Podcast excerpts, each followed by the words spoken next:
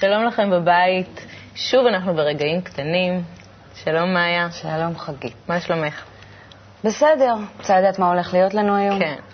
אז תהיה פה רחלי בן עטר. היא בדקה לנו את הסרט וידויים של שופוהוליק. וואו. מה זה שופוהוליק? זה מכורה לקניות, וזה נראה לי מרתק. אה, ותהיה פה בטי פבלו. אה, היא גם תשאיר לנו.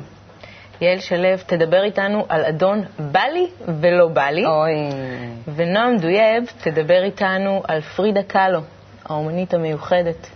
ותהיה כאן הסטייליסטית ויועצת האופנה, סנדרה רינגלר. אז נתחיל. רחלי,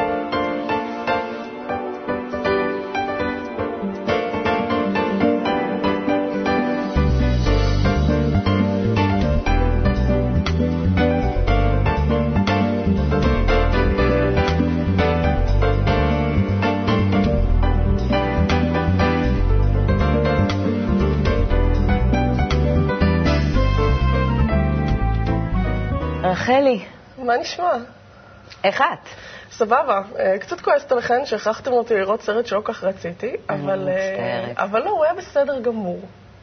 אני לא ראיתי. אני, אני ממש באמת מרגישה שקצת. אשמה. אה, כן. נו, אז בואי תספרי. וידועים של שופוהוליק, אה, סרט חמוד על בחורה ניו יורקית מתקתקה כזאת, שהיא כתבת כלכלית בעיתון, ובעצם כותבת טיפים על חיסכון, אלא שהיא בעצמה נמצאת בחובות של עשרות אלפי דולרים, בגלל שהיא שופוהוליק. מכורה לקניות. עכשיו, בעיה. זה, זה מבוסס על ספר, זה מבוסס, מבוסס על ספר של כתבת כלכלית מבריטניה, והיא בעצם מספרת על התמכרות, על זה שבן אדם, יש לו סיפוק ממשהו, אבל תוך שנייה הוא נעלם, ואתה חייב לרכוש עוד משהו ועוד משהו ועוד משהו כדי למלא איזשהו, איזשהו חיסרון בך, איזשהו חור בך שצריך אה, מילוי. וזהו, אה, בואו נראה קטע, ואחר כך נמשיך. Rebecca Bloomwood. Occupation, journalist. Dress, Zach Posen. Belt, Todd Oldham vintage. Bag, Gucci. And worth every penny. Moving to New York, I met guys. And that kind of put things in perspective. Because you know that you see someone cute and he smiles, and your heart kind of goes like warm butter sliding down hot toast. Well, that's what it's like when I see a store. Only it's better. I wanted a thousand words on APRs from an angle, Is that not an angle? not unless you call head on an angle. No, I don't. Try it again. Remind me why I hired you. Okay.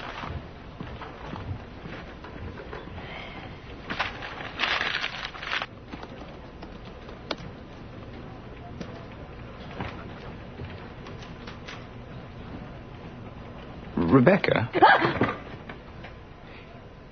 Did you just type good angles on APRs into Google?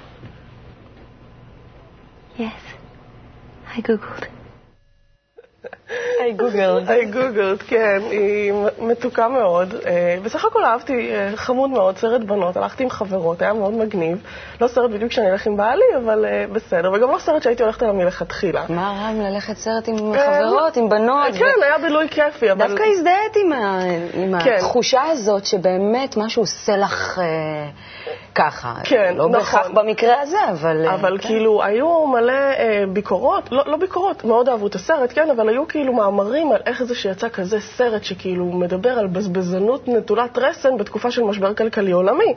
ובעצם המפיקים כזה שינו את היוצרות ועשו את זה ככה שבטח מראים פה גיבורה שבעצם מנסה אה, לעבוד על עצמה ובעצם עובדת אה, על עצמה בתקופה כזאת קשה ומצליחה. בעצם במקום לפנות לבגדים כדי שימלאו אותה, פונה בעצם לחברים, למשפחה, מו- מוצאת את עצמה, אה, מקבלת את, ה, את המילוי ואת התענוג מהזולת. ו- וזה משהו שאנחנו צריכים ללמוד בתקופה של משבר כלכלי. ככה בעצם הם אה, שינו ככה את היוצרות, ובאמת אני חושבת שבתקופה כזאת אנחנו, כשכבר לא יהיה לנו אפשרות גם ליהנות מהחומר, כי הוא לא יהיה בהישג ידינו מבחינה כלכלית, אנחנו באמת נפנה למקום אה, יותר, יותר פנימי, באמת בתענוג הבין-אישי שנמצא בינינו. וזה משהו שלקחתי מהסרט, ואני ממליצה לכולם לראות אותו. ממש בכל סרט אפשר, אה, אפשר למצוא. תודה רבה. אה, יעל, מה שלומך? טוב. על מי תספרי לנו היום? על איזה אדון? היום אני רוצה לספר על אה, אדון בלי, ואת בטח מכירה את החבר הטוב שלו, שהוא? לא בא לי. לא בלי כמובן. אז בלי ולא בלי, תמיד הם צצים בכל מיני הזדמנויות, אבל אה, בזמן האחרון ניסיתי לחפש... אה, ותמיד זה בהזדמנויות שהכי לא מתאימות לנו. לא מתאים. בזמנים שאי אפשר להגיד לבעלי, בבקשה, קח את מה שאתה רוצה. אז אה, ניסיתי לחפש דרך אה, להסביר לילדים מי הוא בעצם בעלי. אחרי שהבנתי שהם מתייחסים לבעלי בתור עצמם ובתור אה, מישהו שהוא השולט וצריך אה, לספק את כל הרצונות שלו. אה, אלבי זה הילד, הוא בן שלוש, ותמיד רוצה לאכול דברים בזמן הלא נכון שלהם. גם הילד האמצעי שלי הוא כזה. והוא אמר, אה, הוא חזר עם חברה, לקחתי אותו עם חברה, הוא גמר אה, לשחק איתה, ובאנו, היינו בדרך הביתה לאכול ארוחת ערב, הוא היה חייב שהם ייתנו לו משהו לדרך, פיתה. והוא הולך כל הדרך עם הפיתה שלו, והוא מבסוט ממנה ואוכל אותה, והוא אמר לה, אבל בא לי, בא לי, והיא נתנה לו. ואז אמרתי לו, כבר בעצבים ובכעס שלי, אבל למה אכלת אותה? אז הוא מסתכל עליי, ובשיא הטבעיות וגם בתימהון על השאלה, הוא אומר לי, כי זה טעים. עכשיו, ברור שזה טעים, ובאמת אה, נשארתי עם אה, לסת שמוטה, ומה עכשיו? טעים לך בסדר? מתי לא? אבל הבנתי שחייבים ללמד משהו על טעים לי, נעים לי ובא לי. טעים לי, נעים לי, השאלה אם זה מתאים. בדיוק, טעים לי, נעים לי, וזה בדרך כלל מתאים לי, השאלה אם זה מתאים לנו. אז קודם כל, מה שהם מאוד מאוד אה, התחברו אליו, הילדים שניהם, זה שבא לי זה לא אני. בא לי, וממש עשיתי להם איזו הצגה עם בובות קטנה, שיש את בא לי שהוא כאן לידי. ובא לי לא מחליט. מי זה בא לי אבל? בא לי הוא הפה הגדול והשואג של, ה... של הרצון שלנו ליהנות, של הרצון שלנו שהכל יהיה לנו טוב, של הרצון שאנחנו שלנו לקבל רגע. עכשיו, כאן, הרבה, בדיוק כמו שאני רואה את זה. אז זה הפה של, אה, של הרצון הזה. ובואו, אנחנו מנסים... אה, והוא לא ללמוד. אנחנו. הוא לא אנחנו. זאת אומרת, הוא חלק מאיתנו, אבל אנחנו צריכים אה, ללמוד לעבוד יחד איתו. אז מה באמת, איך, איך, איך עשית את אז ההפרדה שני הזאת? דברים. קודם כל, בלי הוא לא הבוס. עכשיו, עם ילדים הכל צריך להיות מאוד קצר. אז אני תמיד כשמתחיל בלי, אז אני אומרת, מי מחליט? אתה או בלי? אה. אז, אה, אז הרבה פעמים כמובן הם רוצים שבלי יחליט, אבל אז אנחנו לומדים למה אני צריך להחליט. אז מי הבוס תמיד עובד, וכבר בלי רגע, הוא נהיה יותר שקט. שקט. אם כאילו הם צריכים כי להחליט. בעצם ככה אנחנו מחנכים אותם להתאים את עצמם לסביבה, לסביבה הקרובה. בדיוק. הסביבה הקרובה היא, אה, מה זה, אוקיי, בא לי זה לא אני, אז מי זה כן אני? מה אני כן צריך לרצות? אז אני צריך לרצות את מה שמתאים למערכת. מהמם. איך מסבירים אבל לילד קטן מערכת? כלומר, הוא לא כל כך אה, מבין... אה, כי מערכת נתפסת, ובאמת מערכת היא דבר נורא גדול. כולנו רוצים לחיות אה, לפי חוקי הטבע, בהרמוניה, להשתלב במערכת. אם ילדים לוקחים מערכת קטנה, הרי הכל זה מערכת, המשפחה שלנו זה מערכת. אפילו אם אלבי היה קל להסביר שהגוף שלו זה מערכת שלמה, שהפה הוא רק חלק ממנה והוא אוהב טעים. אבל השאלה אם זה טוב לכל הגוף שלי, זה טוב למערכת שלי. הם יכולים להבין את זה. עובדה שהם מבינים, וגם הרבה פעמים אה, הוא אומר לי, אבל עכשיו אני רוצה מה שטעים. אז באמת... כבר גם- עושה את ההבחנה הוא עושה את הדקה ההבחנה הזאת. בין מה שטעים לי ומה שטוב לי. ומערכת, עכשיו, זה גם מילים נורא גדולות, גדולות. נשמעות לנו, אבל אה, אם אנחנו אה, כל הזמן נכניס אותם אה, לאיזשהו... לדו-שיח, וכל כן. הזמן הם ישמעו אותם, אז הם כבר ילמדו להכיר את המערכת. אז מה שנעים לי הוא לא בהכרח מה שטוב לי, לכולם. ומה שמתאים למערכת, ומי מחליט, בא לי או אני, וזה עובד בהתמדה. תודה, יעל. בא לי לראיין אותך, סנדרה. זה היה ממש יעיל, נכון. הטיפ הזה, צריך לסיים אותו. כבר היום. כן? יש לך ילד אה, כבר בן שנתיים וחצי, ועוד מעט... אה, עוד אחד בדרך. עוד אחד בדרך, ואת גם סטייליסטית, ואת גם נכון. יועצת אופנה, ואת גם עושה אה, קטלוגים ומגבשת דימוי אופנה לחברות גדולות, וגם עושה כתבות אופנה, שזה מאוד יצירתי בשביל אה, סטייליסט, ואת גם עושה קורסים ואת גם מלבישה. ומה את עושה היום? כיום בין השאר? כן, עכשיו אחד האירועים המרגשים בקריירה שלי זה באמת שפתחתי קורס שמתמחה בקניינות של, אה, קניינות אישית מה שנקרא personal styling, וגם קניינות מסחרית לחברות אופנה וחנויות. כשבעצם מלמדים באמת את אה, תורת ה... איך להתאים ב... בחלק של הקניינות האישית, באמת איך להתאים, איך להפיק בעצם מאדם מסוים את המיטב. מקסימום. את המקסימום. כשבאמת ה... אני מאוד מאוד מאמינה שאלוהים ברא את כולנו יפים, והבסיס הוא להאמין שכל אחד יכול להיות הכי יפה בעולם.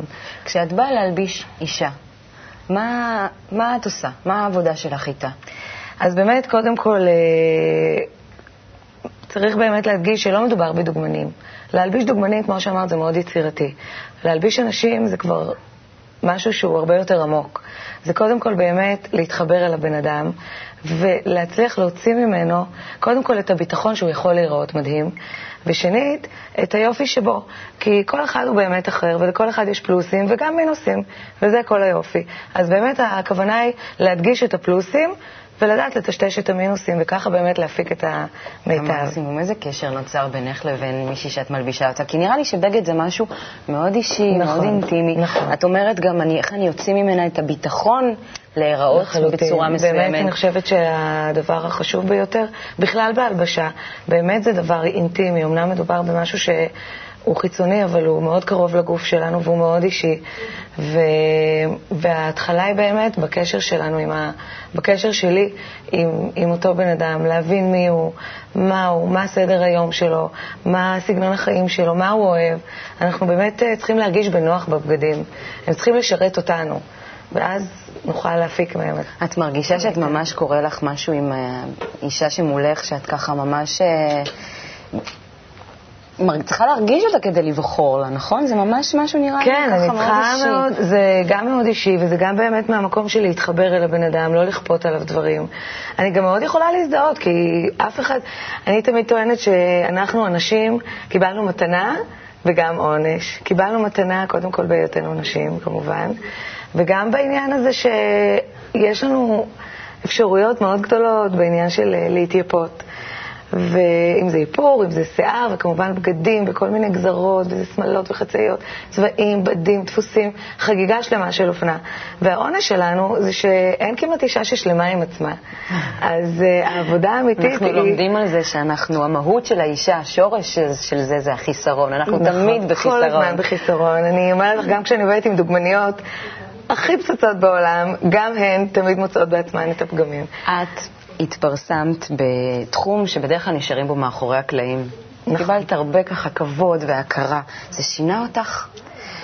אני בטוחה שלא. זה שינה את החיים שלי. אמ, זה נתן לי המון הזדמנויות. זה פתח לי המון דלתות. זה שינה את... זה שינה את ה... זה אולי שינה באמת את ה... נתן איזשהו את ההיקף, נפח, כן. את ההיקף של מה שאני עושה ומה שאני אוהבת לעשות. זה נתן לי המון הזדמנויות, אבל את מי שאני, זה יהיה לי מאוד עצוב לחשוב שזה שינה. נגיד את היחס שלך, כי, כי לפני כן אולי הלבשת. אה, ועכשיו יש לך כאילו, אבל את עדיין מלבישה, את עדיין קושרת שרוכים, כפתורים. אז זו שאלה, תראי, כשאתה עושה משהו מתוך אהבה ותשוקה ואמונה, אתה תמיד עושה אותו בכיף, וגם אם זה באמת, כמו שאת אומרת, להתכופף ולקשור שרוכים, לסחוב שקיות, אתה מרוגש מעצם העשייה.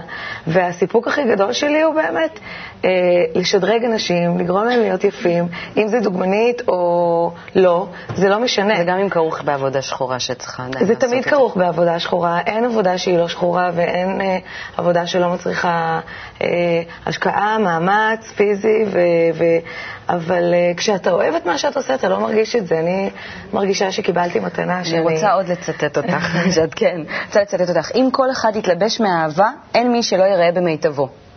את טבעת את הציטוט הזה. מה זה להתלבש מאהבה? זה, זה כמו שאמרתי, באמת כאילו לאהוב את עצמך, לקבל את עצמך, ולדעת שמגיע לך להיראות במיטבך. ואז באמת, תראי, אני פוגשת כל כך הרבה נשים בעיקר שכאילו התייאשו, התייאשו מהעניין הזה.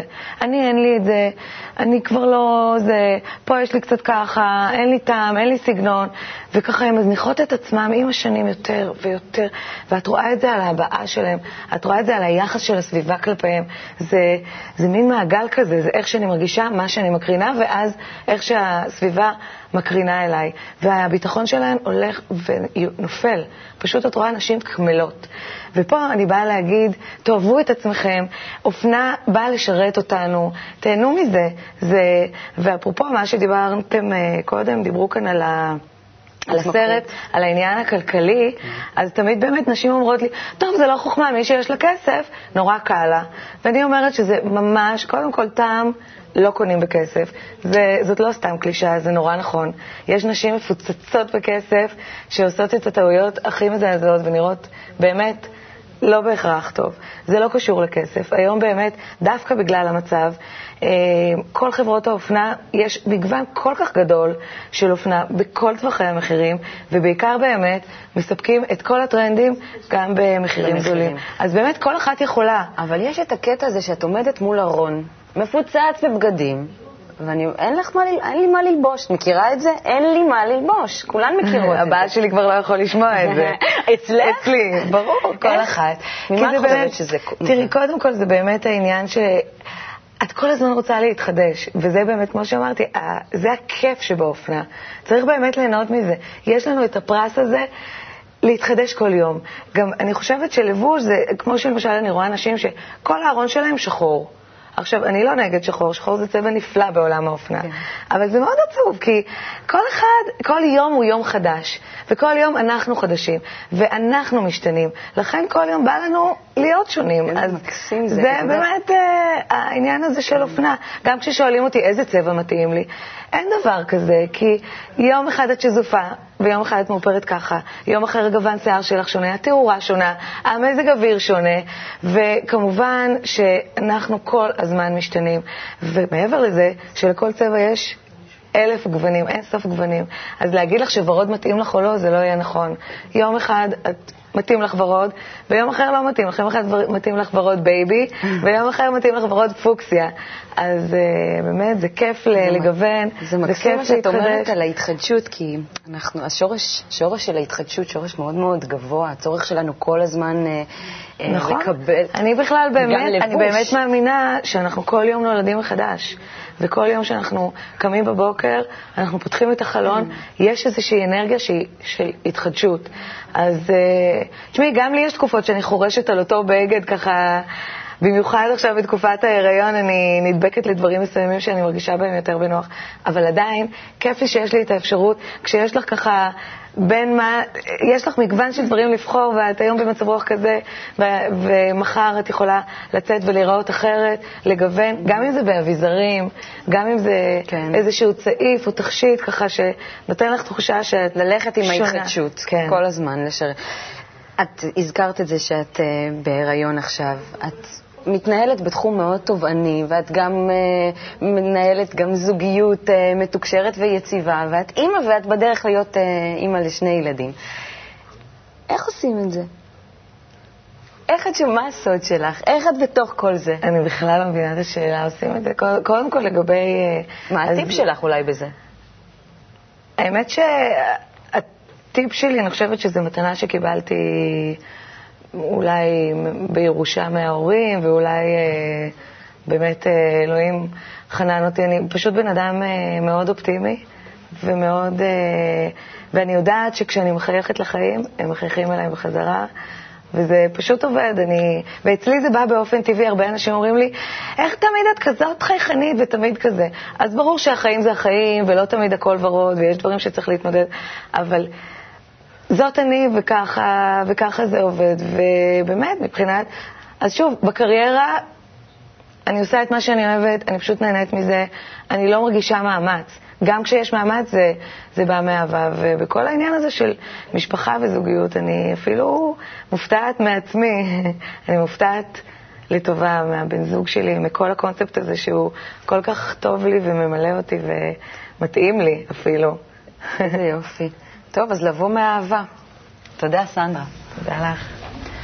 נועם, יקירתי, על מי אנחנו נדבר היום? היום אנחנו נדבר על ציירת מאוד מאוד מוכשרת, עם סיפור חיים קצת יוצא דופן. פרידה קאלו. וואו. פרידה קאלו נולדה במקסיקו בשנת 1907, ונפטרה בגיל יחסית צעיר, כבר בגיל 47. עם חיים, היא עברה סבל מאוד מאוד גדול. עכשיו גם אני ציירת, ואני יודעת שמאוד חשוב לנו ההכרה האומנותית. זה משהו שמעסיק אותנו גם אם לא נודה בזה, mm-hmm. כי תמיד אומרים לנו, אם תביאו את המשהו הייחודי, את המשהו החדש, שלא עשו לפניכם, אז תפרצו, ואיזה אומן לא רוצה לפרוץ. Mm-hmm. אז אני באמת מסתכלת על הציורים של פרידה קאלו, ואני מחפשת... מאוד צבעונים, מאוד ססגונים, אדומים כן, כאלה. נכון, ואני מחפשת אה, איפה היא, את החיפוש שלה אחר הייחודיות. ואני לא כל כך מגלה את זה, כי לא, אני לא רואה שם קפיצה מסגנון לסגנון. ההפך, אני רואה משהו מאוד עקבי, מאוד בטוח בעצמו, כאילו היא אומרת, זה מה שיש. אני מביאה את עצמי, בדיוק. אולי כעונה. בדיוק. והיא באמת מביאה את עצמה, שימי לב, מציירת את עצמה בלי סוף, מציירת את כל הרגשות שלה ואת התחושות שלה ואיך היא מגיבה למצבים, ובאמת היו לה חיים לא קלים, וכנראה שזה נתן לה את האפשרות איכשהו להתמודד עם החיים האלה. כי כבר בגיל שש היא חלתה במחלת הפוליו שהשאירה אותה משותקת במשך מספר חודשים, אפילו גרמה לרגל שלה ככה להתעוות. ובגיל 18 היא עברה תאונה מחרידה. אני זוכרת שראיתי את זה בסרט על פרידה קאלו, איך נכון, שהיא כולה הייתה עם. מוטות, וזה היה מזעזע. מחריד, תאונה מחרידה, ובגיל 18. והתאונה הזאת היא גרמה לה לניתוחים אינסופיים, כל החיים, ובסופו של דבר גם התמכרה למשככי כאבים. והתחתנה עם אומן, ידוע, כן, מבוגר ממנה ב-20 שנה, דייגו ריברה, מפורסם בזכות עצמו, וכאילו היא חיה בצילו, ובעצם, אה, הנה, פה אני אראה לך, היא כאילו בחייה לא זכתה, אפשר לומר, אה, להכרה. היא כאילו חיה בצילו, אפילו בציור הזה שהיא ציירה. קטנה כזאת. כן, היא ציירה את עצמה עם רגליים כאלה קטנות, ואת ההוא אה, גדול, דייגו גדול, ואצלו יש את הפלט קצת הצבעים זה ש- והמכחולים. כן. כאילו, אה, בחייה אה, לא הגיעה להכרה. למרות שאני בטוחה שהיא רצתה את זה. אבל מה, עשרות שנים אחר כך, פתאום פתאום. פרצה לתודעת הציבור, אה, פתאום אה, מדברים עליה, מראים את התמונות שלה, מוכרים במיליוני דולרים את התמונות שלה, ואני כאילו שואלת את עצמי, מה, אז מה מיוחד בפרידה? אז מה, מה מיוחד? מה, מה מיוחד? מה שבאמת לדעתי מיוחד בה זה שהיא הביאה, הביאה את עצמה, את הנקודה הפנימית הזאת שלה, את אותה נקודה ששואלת מי אני, למה זה קורה לי, איך אני מתמודדת עם כל המצבים האלה, כל ההתרחשויות האלה סביבי, ובזה היא הביאה את קיבלה את המשהו. ההכרה שלה. בזה היא קיבלה את ההכרה, כי בזה היא הביאה את המשהו הייחודי שלה, את המשהו את שלא עצמה. היה קודם. פרידה קאלו, היא לא הייתה קודם. אז זהו, אז בעצם אה, אפשר לומר, לא, לא רק לאומנים, בכלל לכולנו, שהייחודיות שלנו, המשהו החדש הזה, שהוא רק שלנו, נמצא בפנימיות פנימיות שלנו. שלנו. זה הסוד. תודה, נעם. תודה, חגית. אהלן, בטי. היי, מאיה, מה נשמע? בסדר, מה שלומך? אני בסדר גמור. מה אני הבאת עם ה- היום? אני אני הבאתי היום את נושא השליטה. שליטה. בוא נדבר על שליטה. אמ, אנחנו, נורא חשוב לנו לשלוט בחיים שלנו, לדעת שהכל מסודר כמו שאנחנו רוצים. העניין הוא שאנחנו לא שולטים באמת. אנחנו לא שולטים. אנחנו גם לא יכולים באמת לשלוט, כי אנחנו לא חיים לבד. אנחנו מוקפים באנשים, אנחנו מוקפים במצבים. את יודעת, את יכולה לקום בבוקר ולהגיד, היום אני אעשה ככה וככה וככה וככה, מהרגע שאת יוצאת מהדלת, זה כבר לא ככה. זה מתחיל פתאום איזשהו דיאלוג עם השכן שלא תמיד נוח לך, אה, הדברים הקטנים. והדבר היחיד ש, שאת מבינה זה ש, שאת בתוך מערכת. את בתוך מערכת שיש לה חוקים משלה, ו, והמערכת הזאת גם אמורה להוביל אותך למקום מסוים. אמרה מקודם יעל, שאיך הבלי הזה בתוך... אה, יעל דיברה על הקטע כן. של ילדים עם בלי, ולהתחשב בתוך, כן. להתחשב במערכת, שזה בעצם אולי המקום היותר נכון אה, שלנו, שמשפיע עלינו. נכון, ואולי זה בעצם הבחירה באמת, כמו שאומרים, הבחירה האמיתית זה איפה אתה נמצא, כדי שהדברים אולי יקרו יותר בכיוון שאתה רוצה. זאת אומרת, אני תמיד מדמה את זה לנסיעה בכביש איילון, שכולם נוסעים לכיוון אחד ו- ונוסעים מהר, ותנסי לעצור. חס ושלום. את, את עוצרת, יבוא מישהו וידחוף אותך. קדימה. את חייבת להמשיך עם, ה, עם הזרם, או, את יודעת, גם לסמן בעיתות ומקסימום את יכולה לצאת ביציאה הזו. כן, ולעבור אה, לכביש אחר. אבל אם את. באיילון, אין מה לעשות, צריכה את להמשיך עם באיילון. כולם. אז באמת הבחירה היא, אה, השליטה היחידה אולי, זה לפחות לבחור. להחליט איפה את נמצאת. באיזה כביש. לנסוע. באיזה כביש לנסוע, בדיוק. ארבע או עשרים. טוב. אז את הולכת גם לשיר לנו עוד מעט שיר. אני אשיר אז לכי שיר. תתארגני, שקשור. לשינויים. אוי, אוקיי. חגית, בואי.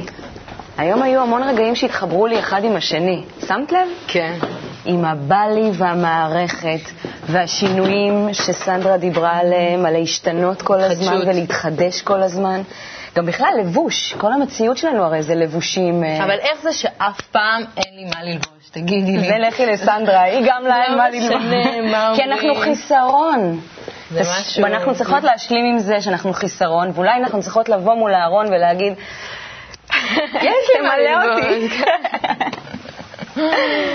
מה היה לך? אה, הכל ביחד. כן, הכל ביחד. בא לי ולא בא לי, זה כל ערב ככה סיפור כזה נמרח. אבל זה לעשות בא את ההצגה, אני גם כן. הולכת לעשות. כן. צטטי לנו. אז בואו נצטט.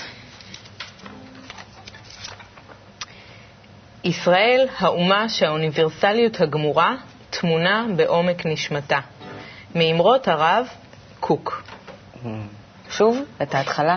ישראל היא האומה שהאוניברסליות הגמורה טמונה בעומק נשמתה. נראה לי אין מה להוסיף על זה. כן, שהאינסוף אה, טמון ביש- בישראל, בישר אל, וזה נראה לי מאוד נכון. אה, בטי, אז אה, תודה לצופים בבית. אני נהניתי מאוד, וניפגש בתוכנית הבאה.